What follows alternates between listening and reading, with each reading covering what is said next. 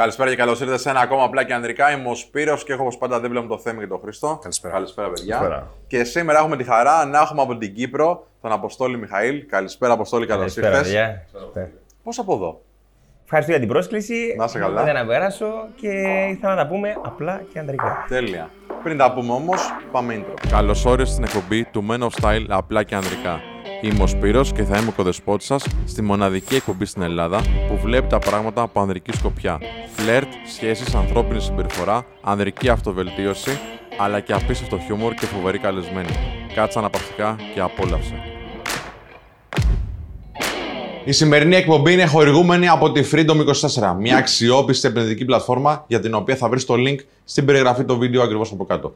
Χρησιμοποιώντας το link, στηρίζει το χορηγό μας, αλλά στηρίζει και το κανάλι μας. Επίσης, μην ξεχάσεις να πατήσεις δυνατά το like και να κάνεις εγγραφή στο κανάλι μας για να μην χάσεις κανένα νέο βίντεο μας. Σε ευχαριστούμε για τη στήριξή σου. Πώς έχει ξεκινήσει όλο αυτό το πράγμα με το TikTok, Εσύ είσαι άνθρωπος γυμναστική, έχεις κάνει bodybuilding, αθλητής κτλ.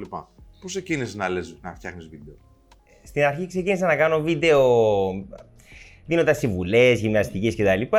Ε, Όμως ένιωθα ότι ένα κομμάτι μέσα μου έλειπε. Ναι. Έπρεπε να βγει προς τα έξω. Υπήρχε δηλαδή Στο το Alien, έτσι. backstage, όμως δεν υπήρχε δημόσια. Και όλοι οι φίλοι μου λέγανε ρε, κάντο ρε, αφού το, show το κάνεις που το κάνεις, κάντο με αναμερή κάμερα. Και γύρισα την κάμερα μια μέρα πάνω μου και άρχισα να τα λέω έξω από τα δόντια και ε, αυτό το υλικό. Ξέρεις, είναι πολλοί άνθρωποι που αξιοποιούν το χιούμορ όπως το κάνεις εσύ για να προβάλλουν για τα πράγματα που θέλουν να πούν, αλλά και το έχουν και ως ανάγκη για να εκφραστούν γιατί είναι λίγο μαζεμένοι και παίρνουν κάποια εργαλεία από το χιούμορ για να δείξουν τον εαυτό τους προς τα έξω. Εσένα πώς λειτουργεί; η κομμωδία, το χιούμορ και όλα αυτά νιώθω ότι είναι μια μορφή έκφρασης. Δηλαδή, είναι πράγματα τα οποία μπορεί να σε ενοχλούν για την κοινωνία ή που βλέπεις στην καθημερινότητά σου ή που σε βαραίνουν ή που μπορεί να έχουν μέσα ακόμη και πόνο και θες να βγάλεις προς τα έξω και χρησιμοποιείς με κάποιο τρόπο ένα περίεργο τρόπο. Και όντως Προκαλώντας- έχεις πολύ ιδιαίτερο τρόπο εσύ. Ε, Και έχει ανταπόκριση στο κοινό. Από ό,τι- και, αλλά και σε εμάς βασικά. Δηλαδή ήταν, είναι από τα λίγα βίντεο που βλέπω στο TikTok και πραγματικά νιώθω καλά, γελάω και περνάω όμορφα που τα βλέπω. Περίμενες να έχει αυτή την ανταπόκριση. Ή το ξεκίνησες έτσι για πλάκα; Ε, το περίμενα. Ναι, Το περίμενα. Είσαι ο πρώτος που το λέει. να Ε, το, ξέρεις. το περίμενα, ναι, γιατί ε, αν δεν έχεις αυτοπεποίθηση για αυτό που κάνεις, καλύτερα μην το κάνεις. Πρέπει να πιστεύεις στον εαυτό σου. Δεν είναι θέμα αλαζονίας, είναι θέμα αυτοπεποίθηση, είναι διαφορετικό. Ε, και επειδή το είχα δοκιμάσει off camera πάρα πολλές φορές με επιτυχία, είπα γιατί να μην πετύχει. Το πίστευα. Ή, υπήρχε και ένα μικρό ποσοστό που έλεγα μπορεί να μην πάει καλά, όμως πρίσκαρα. Μια ζωή την έχουμε, είπα και το κάνω. Έχεις, ας πούμε, από το περιβάλλον σου τα, την αντίστοιχη υποστήριξη, δεν σου λένε μπράβο, γουστάρουμε κτλ. Ή ξέρεις, έχουν συνηθίσει κάπως αλλιώς σε σχέση με το κοινό; σίγουρα ο κοντινός σου κύκλος, το, το στενό σου περιβάλλον είναι το πιο σημαντικό να σε στηρίζουν πάνω σε αυτό που κάνεις. Ε, δεν μπορείς να πας πουθενά εάν έχεις άτομα τα οποία αμφιβάλλουν για σένα και σου λένε Μα τι θα πει ο κόσμος και τι θα πει ο ένας και τι θα πει ο άλλος. Είναι άτομα τα οποία είναι νικητές. Και θα σου πούν Το έχεις. Να, ναι. Είσαι για μεγάλα πράγματα. Κάντο. Αν δεν έχεις σου αμφιβολία. πούν όμως, Εάν δεν στο πούν, ε, πρέπει να είσαι ρεαλιστής γιατί μπορεί όντως να μην το έχεις. δεν σημαίνει ότι επειδή. α- Αν δεν στο λένε, ίσως να μην το έχεις.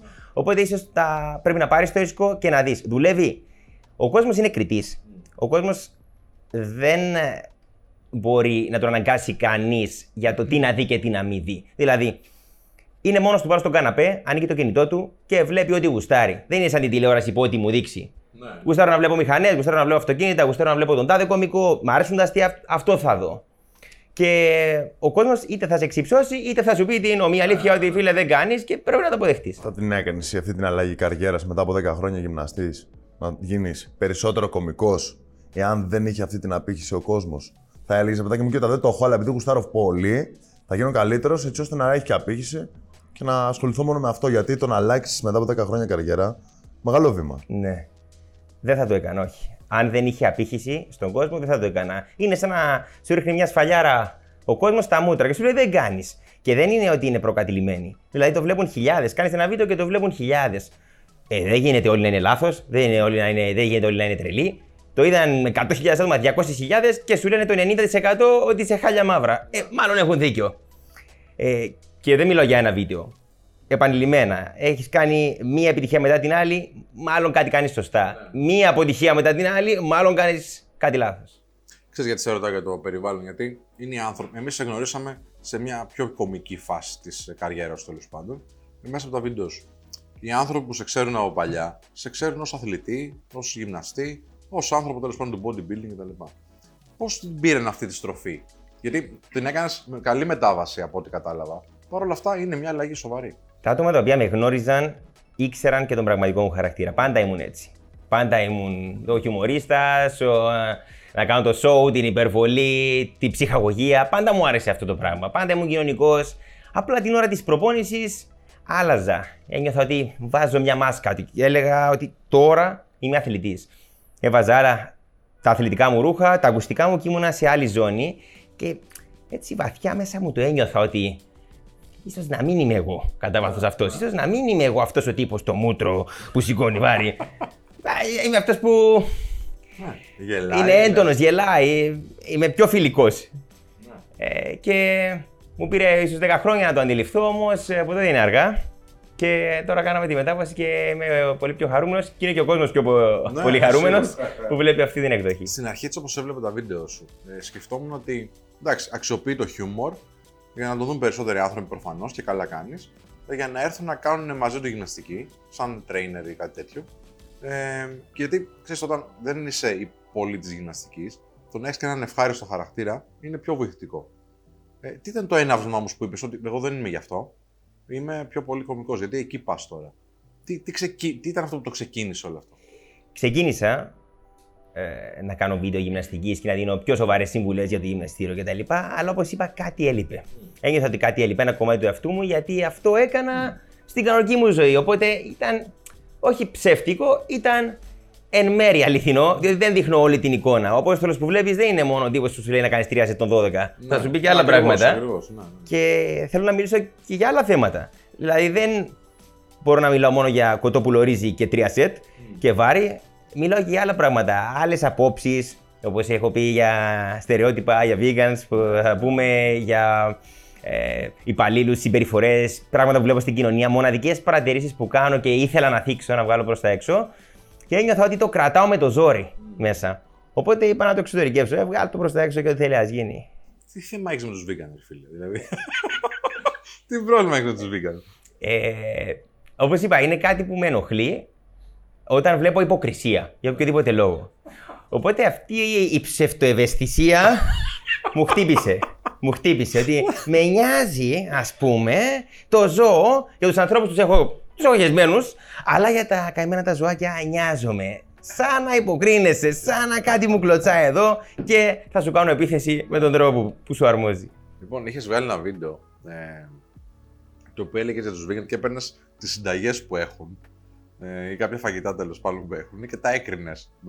Και έκανες ένα τύπου ας πούμε ε, διαγωνισμό σε σχέση με τα άλλα φαγητά.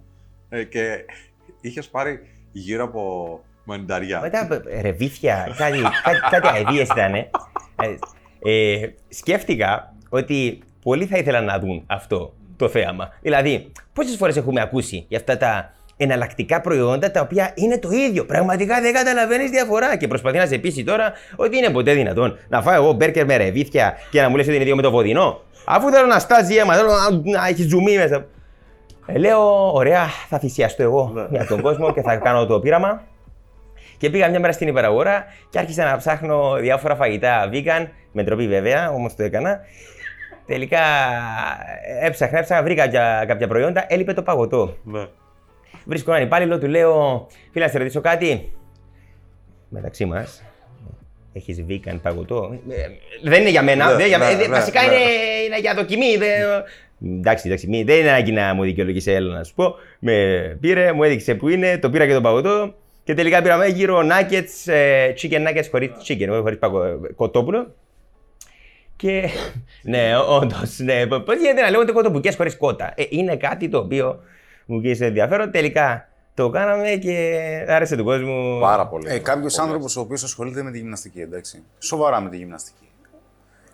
Μπορεί να έχει τα ίδια αποτελέσματα αν είναι vegan.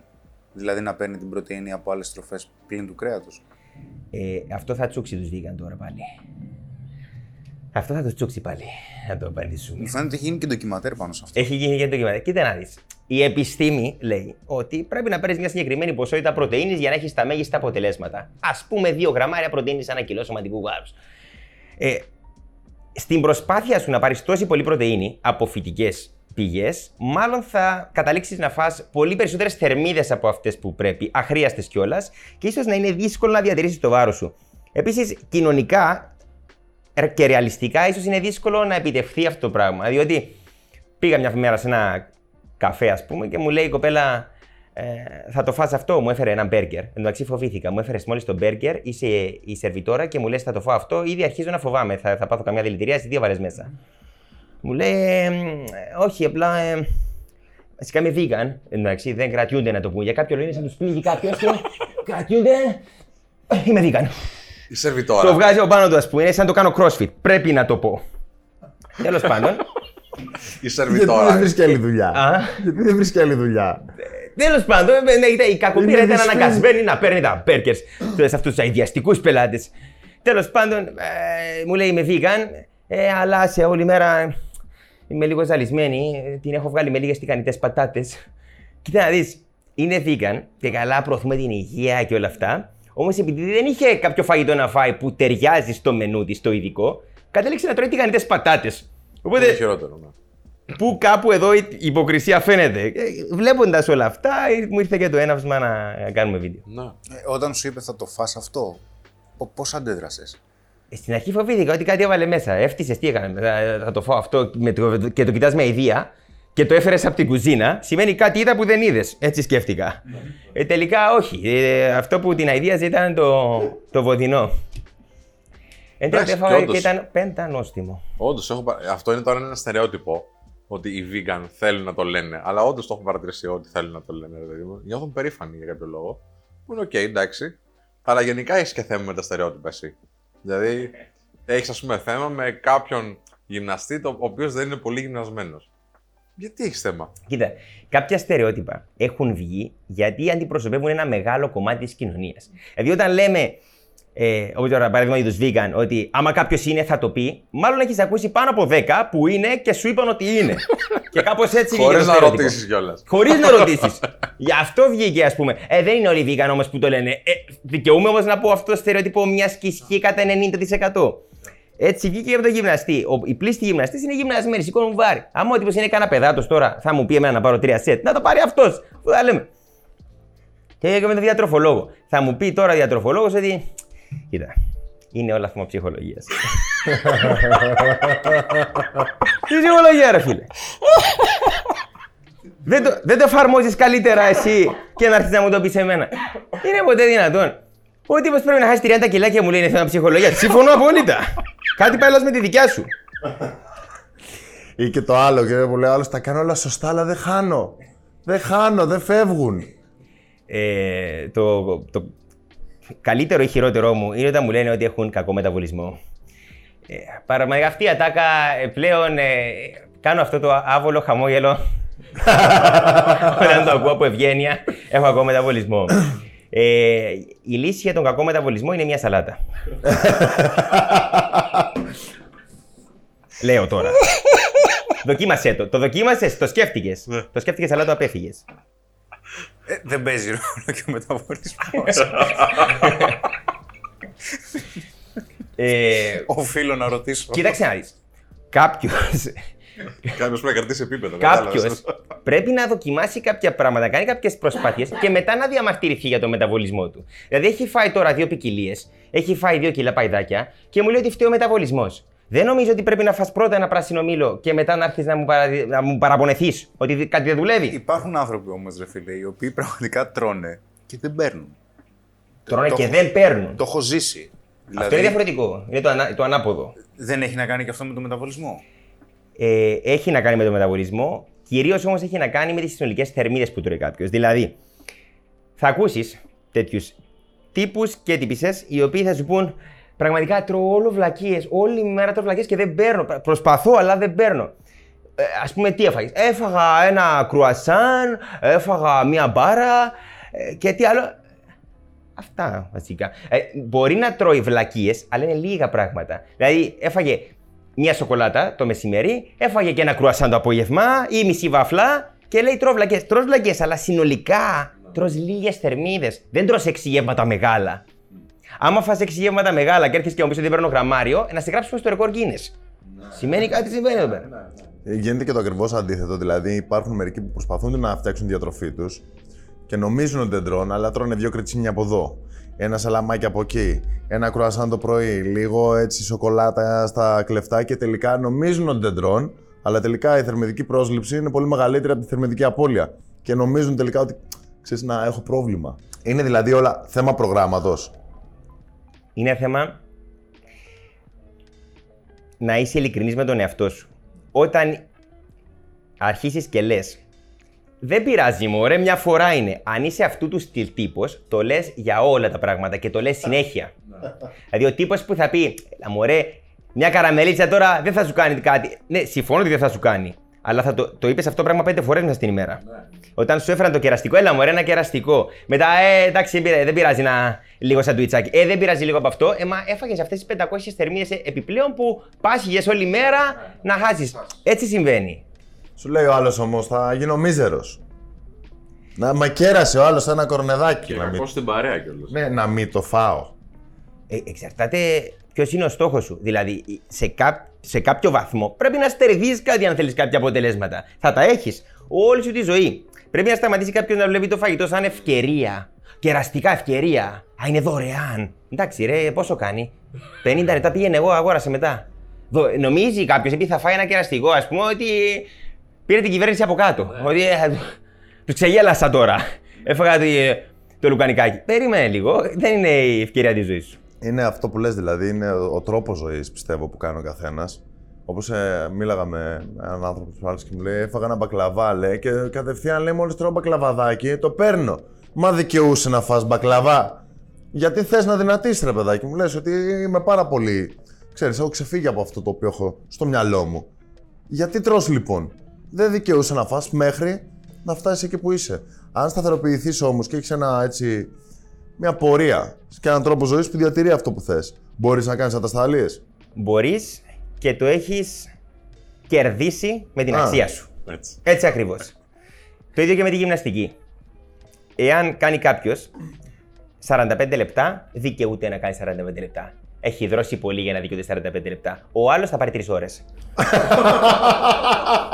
Κατάλαβες; Όχι. Πρέπει να το κερδίσεις το 45 λεπτό και το βαφλάκι και το κρουασανάκι και το μεζέ. Θα το κερδίσεις. Δηλαδή, έχω πληρώσει τα οφειλούμενά μου. Έχω λιώσει στο σιδερικό. Άμα κάνω ένα μισό ώρακι προπόνηση μια μέρα, δεν χάθηκε ο κόσμος. Έχω περιθώρια. Τα κέρδισα. Πλήρωσα τα οφειλούμενά μου. Ο άλλος τώρα που πρέπει να χάσει πάρα πολλά κιλά ή θέλει να χτίσει αρκετή μικρή μάζα ή τέλος πάντων δεν νιώθει εντάξει με το σώμα του και θέλει να το αλλάξει. Πρέπει να κοπιάσει και όχι, δεν έχει το προνόμιο για 45 λεπτά. Δεν έχει το προνόμιο. Θα λιώσει εκεί και θα έχεις το αποτέλεσμα. Και εντάξει, τρεις ώρες υπερβολή τώρα, αλλά θέλω να πω ότι. Δυόμιση. ναι, να, να βάλεις την προσπάθεια κάτω και θα ανταμυφθεί και θα αξίζει τον κόπο. Ξέρεις τι, πολλοί άνθρωποι έχουν και το εξής κακό συνήθειο. Την ώρα που δουλεύουν, ας πούμε, στον υπολογιστή, ε, να μασουλάνε. Δηλαδή, ε, όταν ας πούμε κάνεις, ε, πρόσεξε Γιάννη τώρα, πρόσεξε τι θα κάνω. Όταν ας πούμε παίζεις στη Freedom 24 και κάνεις ας πούμε επενδύσεις, ε, έτσι όπως στον υπολογιστή σου μπορεί να μασουλαστεί κάτι. Και για να το αποφύγουμε αυτό και να μην έχουμε προβλήματα, πάμε ένα μήνυμα από το χορηγό μας. Ξέρεις πολύ καλά πόσο σημαντικό είναι για μας να επενδύουμε στον εαυτό μας καθημερινά. Και αν θέλεις να επενδύσεις με ασφάλεια, δεν υπάρχει καλύτερη πλατφόρμα από το σημερινό χορηγό μας, την Freedom 24. Αν θέλεις να επενδύσεις με 0% προμήθειες, τώρα με τη δημιουργία του λογαριασμού σου θα πάρεις εντελώς δωρεάν και μία μετοχή. Γιατί να επιλέξει όμως τη Freedom 24, επειδή είναι ευρωπαϊκή θηγατρική της Αμερικάνικης εταιρείας Freedom Holding Corporation, εισηγμένης στο Nasdaq. Είναι αξιόπιστη, διαφανής και ελέγχεται από τη SISEC, την Buffin και τη SEC. Έχει 0% προμήθεια για μετοχές, ETF και ομόλογα. Έχει πρόσβαση στο χρηματιστήριο Αθηνών, σε παγκόσμια χρηματιστήρια της Ευρωπαϊκής Ένωσης, των ΗΠΑ και της Ασίας και έχει ένα αποτεμευτικό λογαριασμό με ετήσιο επιτόκιο 3% και μερή απόδοση τόκων. Τι άλλο θες; Πάρ' το παρακάτω link και φτιάξε το δικό σου επενδυτικό λογαριασμό στη Freedom 24. Το μόνο που έχουμε να κάνουμε είναι να μπούμε στη Freedom 24, να πάμε στο web terminal, να γράψουμε VUAA και να πατήσουμε αγορά. Αυτό ήταν. Τι μπορεί να κάνει κάποιος την ώρα που είναι στον υπολογιστή, δουλεύει, έχει μια καθιστική ζωή, για να μπορέσει να, να αποφύγει όλο αυτό το πρόβλημα; Γιατί η καθημερινότητά μας ε, αυτή, ήθελα να το ρωτήσω. Η καθημερινότητά μας μπορεί να μην μας ευνοεί στο να κάνουμε μια δυνατή διατροφή; Να πεις ότι ξέρεις κάτι, κάνω ποιοτικό γεύμα, ας είναι και λίγο γευστικό, βάζω τρία-τέσσερα γεύματα, θα χρειαστεί να πάω στο σούπερ μάρκετ να τα αγοράσεις, θα χρειαστεί να τα μαγειρέψεις, θα χρειαστεί να τα βάλεις σε τάπερ, θα χρειαστεί να τα φας μέσα στην ημέρα. Δεν γίνεται δηλαδή να κάνουμε ένα meeting εμείς και στο μισά σου πω φίλε, κάτσε περίμενε λίγο, πρέπει να φάω. Ένας από τους λόγους που αρκετοί αποτυγχάνουν είναι διότι καταπιάνονται με λεπτομέρειες. Δηλαδή, κάνε τα μεγάλα, τα, αυτά που ξέρεις, τα βασικά, και μετά να καταπιαστείς με λεπτομέρειες. Δηλαδή, δεν θα βάλω γάλα στον καφέ. Αυτό σε μάρανε. Α πούμε, το γάλα στο καφέ. Κάνω καφέ. Σπάει ένα γάλα το Εχθέ ήσουν στο μπουφέ. και τώρα δεν βάζεις γάλα. Στο καφέ. Καστανή ζάχαρη μέσα. Έλα το κάνω κι εγώ. Καστανή ζάχαρη, τη λεπτομέρεια τώρα, ας πούμε. Εγώ λέω μαύρη ζάχαρη. Μαύρη. καφέ. Τέλος πάντων. Και ξέρω ότι είναι ψευδέστηση όμως, έτσι. Ναι, ή θα πάρω το συμπλήρωμα και το λιποδιαλίτη. και- Ξέρω Μα τι έφαγες ένα κοροϊδεύω. κιλό παϊδάκι. Μα τι. Προ- Για όνομα του Θεού. Πρέπει πρώτα να κάνεις τα βασικά και μετά να ψάχνεις για την αιχμή για το κάτι της. Ναι, ναι, ναι. Και γίνεται αυτό το λάθος. Είναι όλα χάλια, αλλά την ώρα που θα έρθει το καφεδάκι, σκέτο. Εντελώς. Εντάξει, να το θέλεις σκέτο να το καταλάβω. Αλλά να βασανίζεσαι. Ναι. Βάλε το αναθυματισμένο γάλα μέσα και φάγε τη σαλάτα. Αντί το ανάποδο. Ναι, ναι, ναι. Συμφωνώ. συμφωνώ. Χρειάζεται κάποιος όταν πει ότι ξεκινάω να κάνω διατροφή, έτσι. Ε, που εμένα προσωπικά, ας πούμε, δεν κάνω διατροφή. Προσέχω. Ο βασικότερος κανόνας που έχω που με βοηθάει ψυχολογικά είναι ότι μπορώ να φάω ό,τι θέλω, αλλά όχι όποτε θέλω. Είναι το, το νούμερο ένα που μου- με βοηθάει, ας πούμε. Ο- φ- γιατί, ξέρεις, από κάποιο σημείο και μετά αν πιέζεσαι πολύ ψυχολογικά, η θέληση είναι σαν μυς, κουράζεται. Και εκεί, ας πούμε, που λες είμαι μια εβδομάδα τέρμα, το πάω τάπα, ξαφνικά μπορεί να φας, ας πούμε, τρία κιλά παϊδάκια και να πας στο νοσοκομείο για πλήση. Οπότε, ε, ε, σε εκείνη τη φάση, αν θέλει κάποιος να ξεκινήσει, χρειάζεται να μετράει θερμίδες στα φαγητά. Ή μπορεί να πει, γιατί είπες, κάνε πρώτα τα βασικά. Για μένα, ας πούμε, τα βασικά ποια είναι, αν με ρώταγε κάποιος. Κόψε τα λάτι. Να βγάλει λίγο τη ζάχαρη απ' έξω. Απέφυγε τα τηγανιτά. Και θα αρχίσεις να βλέπεις διαφορά. Κάνε κανένα τρεξιματάκι. Συμφωνείς; Ή λες, καλύτερα πήγαινες σε έναν διατροφολόγο. ας Όχι, πούμε, εντάξει, να- αυτά, αυτά που λες, τα βασικά, για παράδειγμα, αν βγάλω το αλάτι έξω που δεν παίζει ρόλο για θέμα θερμίδες, που και αυτό αξίζει να το αναφέρουμε, όλοι έχουν κατακράτηση υγρών. Όλοι έχουν κατακράτηση υγρών. Το βλέπεις αυτό, όλα υγρά είναι, όλο νερά. Κοίτα, σε σκίσω δεν θα τρέξει νερό. Είναι λίπος, λαρδί, πώς να το κάνουμε τώρα, δίπλα. Δεν είναι, α, δεν, αλάτι, ρε, δεν είναι νερό. Α, ε, ε, Ξεκινώ από αυτό. Έχεις Τώρα, κατακράτηση με το αλάτι όμως. Ε; κάνεις κατακράτηση με το αλάτι, αλλά αν έχεις 10 κιλά δεν είναι νερά. Ναι. Ε, όλοι γνωρίζουν τα βασικά.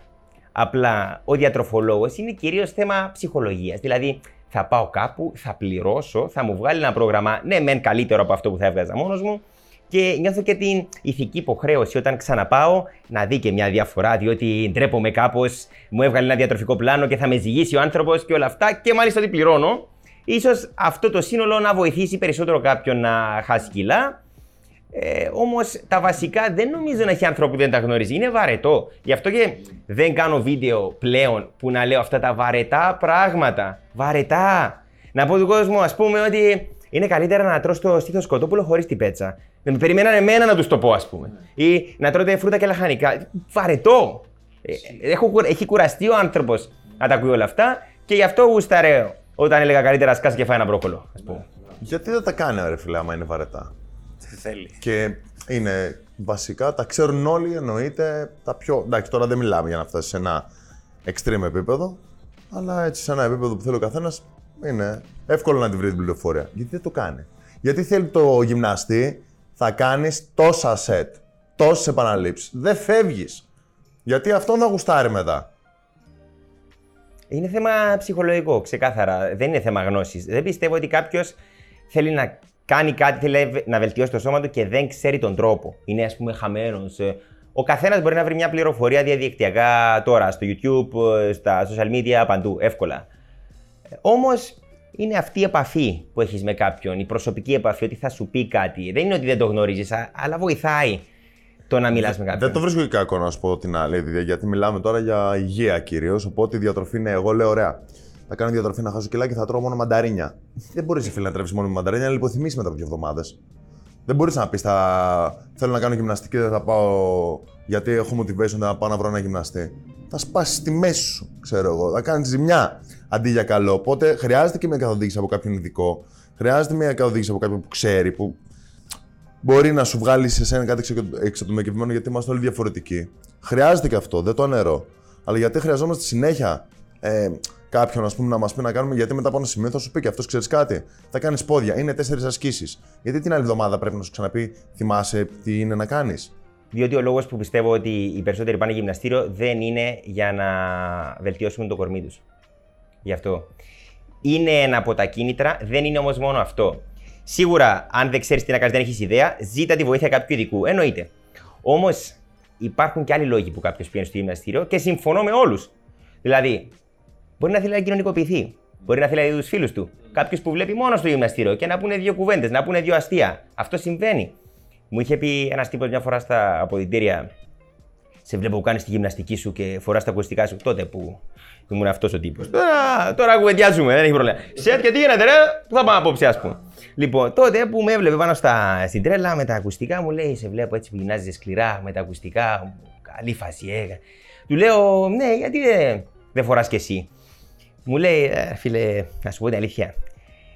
Η μόνη μου έξοδος είναι το γυμναστήριο. Πάω δουλειά, έχω γυναίκα, παιδιά και το γυμναστήριο είναι η μόνη μου έξοδος. Είναι το μπαρ, είναι το κλαμπ μου. Αυτό είναι η έξοδο μου. Άμα βάλω και ακουστικά θα τρελαθώ. Έρχομαι εδώ να πούμε καμιά κουβέντα να περάσει η ώρα.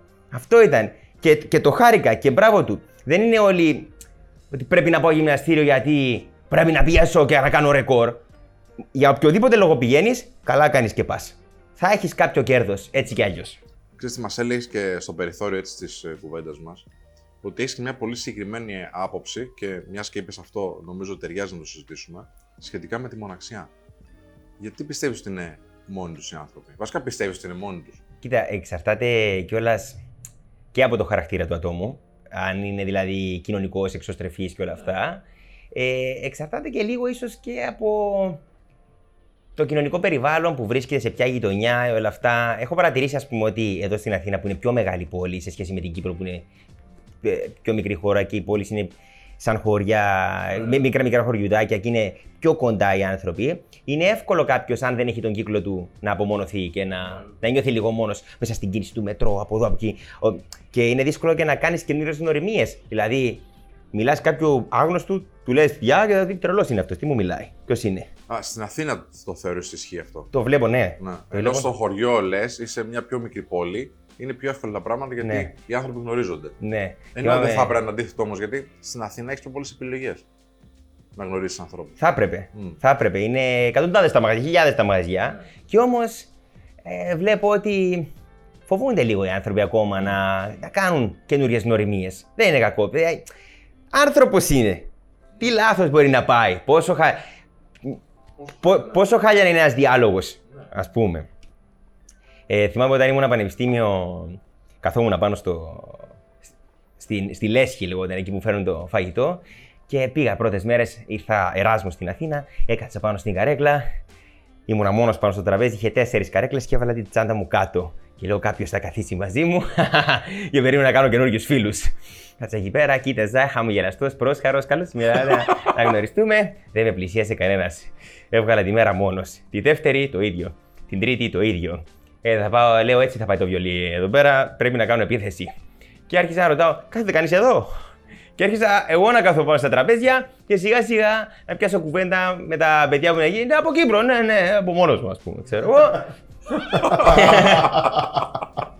Δεν κάνεις.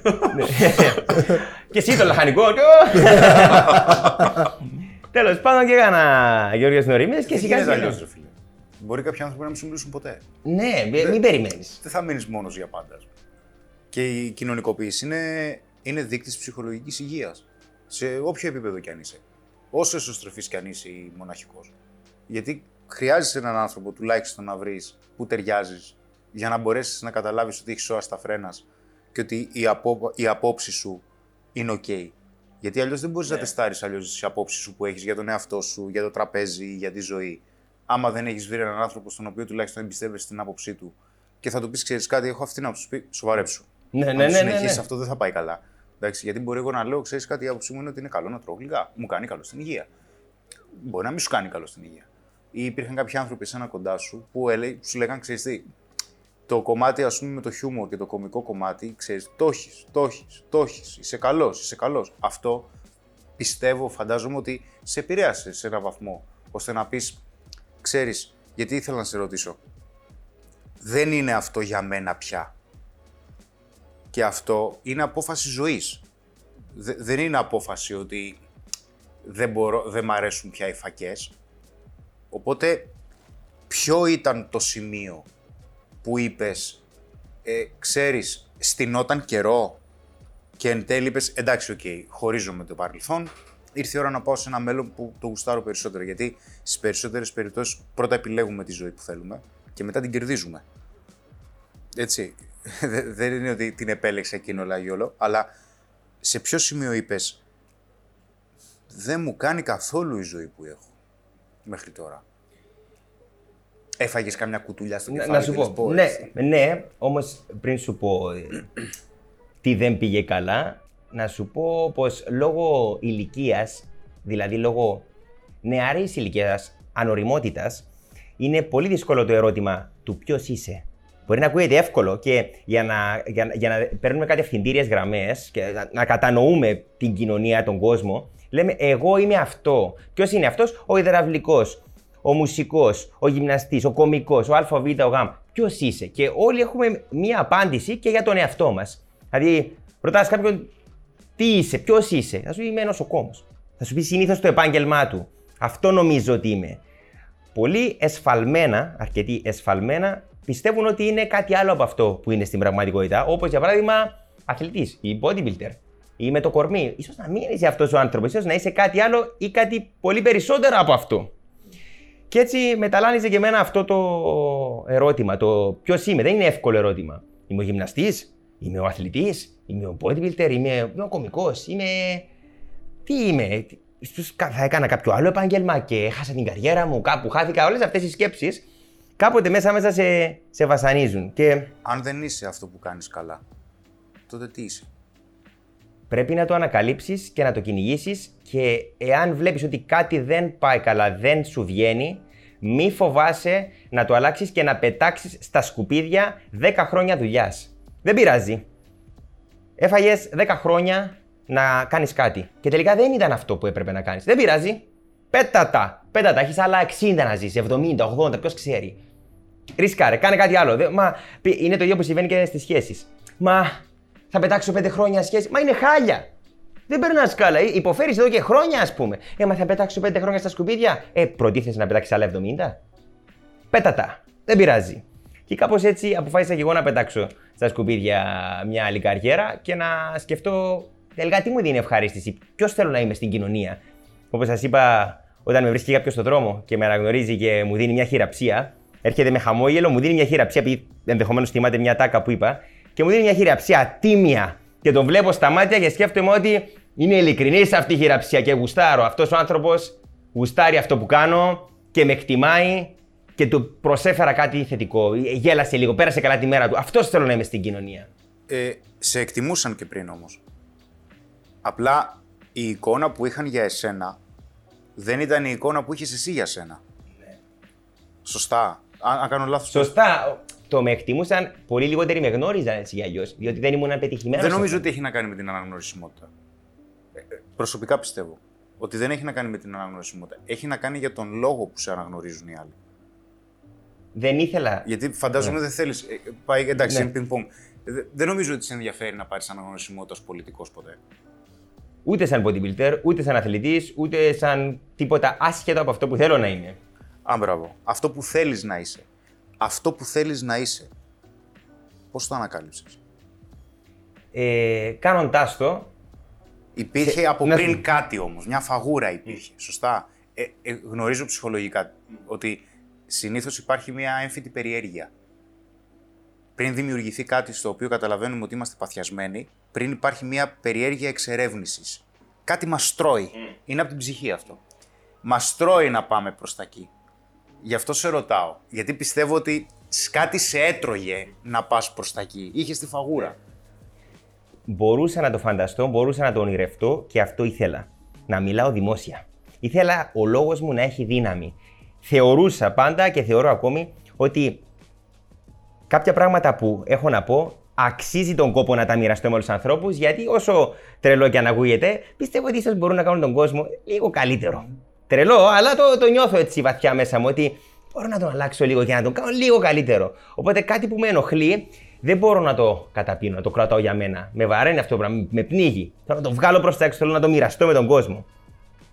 Και αυτές τις διάφορες απόψεις και τα χιουμοριστικά και μοναδικές παρατηρήσεις τις έκανα πάντα στην καθημερινότητά μου. Στη δουλειά, με φίλους, γνωστούς κλπ. Όμως δεν έχει δύναμη ο λόγος μου. Δεν το ακούνε πολύ. Δέκα άτομα, ε, τρία άτομα ας πούμε. Και το απολαμβάνουν αυτοί και είναι κρίμα και άδικο για τους άλλους που θέλουν να ακούσουν αυτή την άποψη. Μπορεί να είναι καλή αυτή η άποψη. Μπορεί να είναι και κακή και να μου την πει κάποιος στα μούτρα και να μου πει: Ξέρεις, αυτό που είπες είναι μια βλακιά και μισή και τον ευχαριστώ διότι με βοήθησε να μάθω την αλήθεια. Νόμιζα κάτι άλλο, ήρθε κάποιος και μου είπε: Να σου πω κάτι. Αυτό και αυτό που λες είναι μια βλακιά και μισή.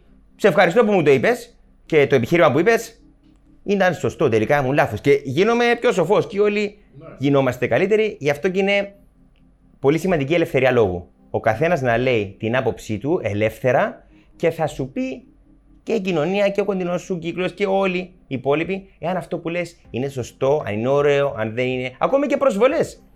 Την πρώτη φορά που θα προσβάλλεις κάποιον, την πρώτη φορά που θα πεις κάτι άσχημο, θα νιώσεις την αντίδραση ότι δεν ήταν καλό αυτό, δεν με αντιπροσωπεύει. Πρέπει να έχεις τη δύναμη όμως να το πεις για να καταλάβεις ότι δεν θέλω να είμαι αυτός ο άνθρωπος και βελτιώνεσαι. Έχεις φοβηθεί να κάνεις αστεία ή κάποια σκέτς κομικά για να μην επηρεάσεις ξέρω, την εικόνα σου που τη χτίζεις τώρα σιγά σιγά; Π.χ. είναι λίγο επικίνδυνο να πεις κάτι ρε παιδί με έναν άνθρωπο που έχει περισσότερα κιλά γιατί μπορεί να σου πούνε ότι κάνεις body shaming ξέρω. Ή ακόμα και οι vegan είναι μια κατηγορία ανθρώπων που μπορεί να αντιδράσουν σε σχέση με αυτά που λες. Πώς το σκέφτεσαι εσύ αυτό; Εννοείται, πάρα πολλές φορές το σκέφτηκα και πολλές φορές ήμουν ελαφρώς έως πολύ φοβισμένος να πω κάτι. Ε, αυτή είναι η αλήθεια, εντάξει, Ναι. συμβαίνει. Ε, και σκεφτόμουν να. Αυτό θα τσούξει. ε, ε, ε, είναι έντονο. Α, θα έρθουν κατά πάνω μου, θα έρθουν κατά πάνω μου. Και εντάξει, αυτοί που θα έρθουν κατά πάνω σου συνήθω είναι ανώνυμα προφίλ, χωρίς εικόνα προφίλ, με όνομα user 35210, ας πούμε, και γράφει την ανοησία του. Όμως, από την άλλη, εάν συμφωνώ εγώ με αυτό, δηλαδή το πω, το, το σκεφτώ και το ξανασκεφτώ και θεωρώ, θεωρήσω ότι είναι σωστό και πρέπει να βγει προς τα έξω, θα το ρισκάρω. Πρέπει να βγει προς τα έξω αυτή η άποψη. Αλλά σίγουρα έχω σκεφτεί ότι. Ναι, γιατί μέσω του χιούμορ λες ε, κάποιες αλήθειες που μπορεί να είναι άβολες για κάποιους. Και κάποιος πάντα θα θυχτεί με κάτι. Δηλαδή, λέω κάτι για τις πιλάτες. Ποιος θα θυχτεί, Η τύπησα με το στούντιο που έχει πιλάτες. Λέω κάτι για τους vegan. Ποιος θα θυχτεί, Ο vegan. Λέω κάτι για άντρες ή άντρες. Για τις γυναίκες ή οι γυναίκες. Πάντα ό,τι πεις θα θυχτεί ενδεχομένως η ανάλογη μερίδα ανθρώπων που αναφέρεσαι. Όμως, ποια είναι η λύση, να μην μιλάμε καθόλου. Δεν λέω τίποτα και όλοι με αγαπάνε. Έτσι δεν είναι. Έτσι θα σκεφτόμασταν. Δεν θα πω ποτέ μου τίποτα. Καμιά άποψη δεν θύχτηκε ποτέ κανένας. Ωραία λοιπόν. Είσαι στα 85, ήρθε η ώρα να πεθάνεις και θα πάρεις και ένα τρόπιο. Μπράβο, δεν έχει θυχτεί κανένας, δεν έχεις πει ποτέ τίποτα που είχες στο μυαλό σου, δεν μοιράστηκες ποτέ καμιά ιδέα. Είσαι ο καλύτερος άνθρωπος. Τώρα μπορεί να ψοφήσεις. Ε, ναι, θα σου πω. Ε, είναι, είναι μεγάλο το ζήτημα αυτό με το πώς λέμε την άποψή μας, γιατί εξαρτάται για ποιο θέμα τη λέμε και ποιος τη λέει. Γιατί, για παράδειγμα, τέθηκε ένα μεγάλο ζήτημα με τον Irvine, α, ε, το, τον μπασκετμπολιστά, αν το λέω σωστά, δεν το έχω, ε, όπου έκανε αντισημιτικές δηλώσεις, οι οποίες προφανώς είναι ρατσιστικές. Ε, αυτός ο άνθρωπος είπε την άποψή του. Απλά με το που είπε την άποψή του, δημιουργήθηκε ένα ντόμινο και σου είπε ότι ε, υπάρχει περίπτωση να δεχθούν επίθεση κάποιοι άνθρωποι. Εμπλέχθηκε και το FBI, αν διάβασα σωστά. Γιατί ναι, μεν έχουμε ότι η ελευθερία λόγου είναι OK, που είμαι υπέρ της ελευθερίας λόγου. Εντάξει. Απλά είμαι και υπέρ ότι ε, δεν μπορεί να μπει εύκολα κάποιο όριο στην ελευθερία λόγου. Αλλά αν δεν μπει όριο, υπάρχει περίπτωση κάτι να ξεφύγει. Και αυτή είναι και η πολύ μεγάλη ευθύνη ενός δημιουργού. Δηλαδή, εμένα ο τρόπος που εκφράζεις τις απόψεις μου αρέσει γιατί τσιγκλάς. Νούμερο 2, δεν προσβάλλεις. Ε, που είναι βασικό. Εντάξει, ξέρεις τι σημαίνει σεβασμός, είσαι σεβαστικός άνθρωπος. Και νούμερο 3, είναι χιούμορ χιούμορ. Δηλαδή, προφανώς δείχνεις ότι δεν έχεις κάτι απέναντι στους vegan. Έτσι. Ό,τι θες φάει δηλαδή. Όμως υπάρχει ευθύνη σε αυτό γιατί και εμείς θέλουμε να πούμε κάποια πράγματα και μερικές φορές προσέχουμε. Γιατί όταν έχεις ένα κοινό, υπάρχει περίπτωση αυτό το κοινό το επηρεάσεις. Και ο τρόπος που νομίζεις ότι επηρεάζει το κοινό θετικά μπορεί να επηρεάσει κάποιου άλλους αρνητικά. Η... Θα, θα απαντήσω σε δύο σκέλη. Το πρώτο είναι ότι είναι επικίνδυνο να μιλάς, αυτό είναι δήλωση.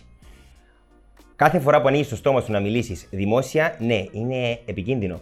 Διατρέχεις ένα κίνδυνο. Να κρυθείς, να βρει κάτι λάθος. Ακόμη και νομικά. Μπορεί να θεωρήσει κάποιος ότι υποκίνησες κάποια άτομα να κάνουν κάποια πράξη. Δηλαδή, η ελευθερία λόγου μπορεί να έχει κάποιες συνέπειες. Όμως διατρέχεις εξίσου τον ίδιο κίνδυνο αν δεν μιλήσεις.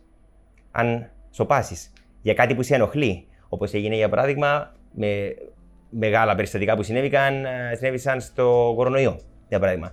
Κάποιος μπορεί να διαφωνούσε με κάποιο μέτρο. Αν δεν μιλούσε και κρατούσε το στόμα του κλειστό και το έκαναν όλοι, ίσως να μην είχε όριο η τρέλα. Θα μπορούσε να ξεφύγει ακόμη περισσότερο η κατάσταση. Οπότε, ναι, ρισκάρεις να βγει σε μια διαδήλωση και να μιλήσεις, ρισκάρει να κάνεις ένα βίντεο και να πει την άποψή σου, όμως ρισκάρεις εξίσου και να μην μιλήσεις. Και να δεχτείς παθητικά τα πάντα. Κάτι που σε ενοχλεί, άστο να πάει μωρέ, καλύτερα να μην το πω. Μα καλύτερα να μην το πω, λες εσύ, το λέει και ο άλλος, το λένε όλοι. Στο τέλος ζούμε σε μια τυραννία και δεν μιλάει κανείς.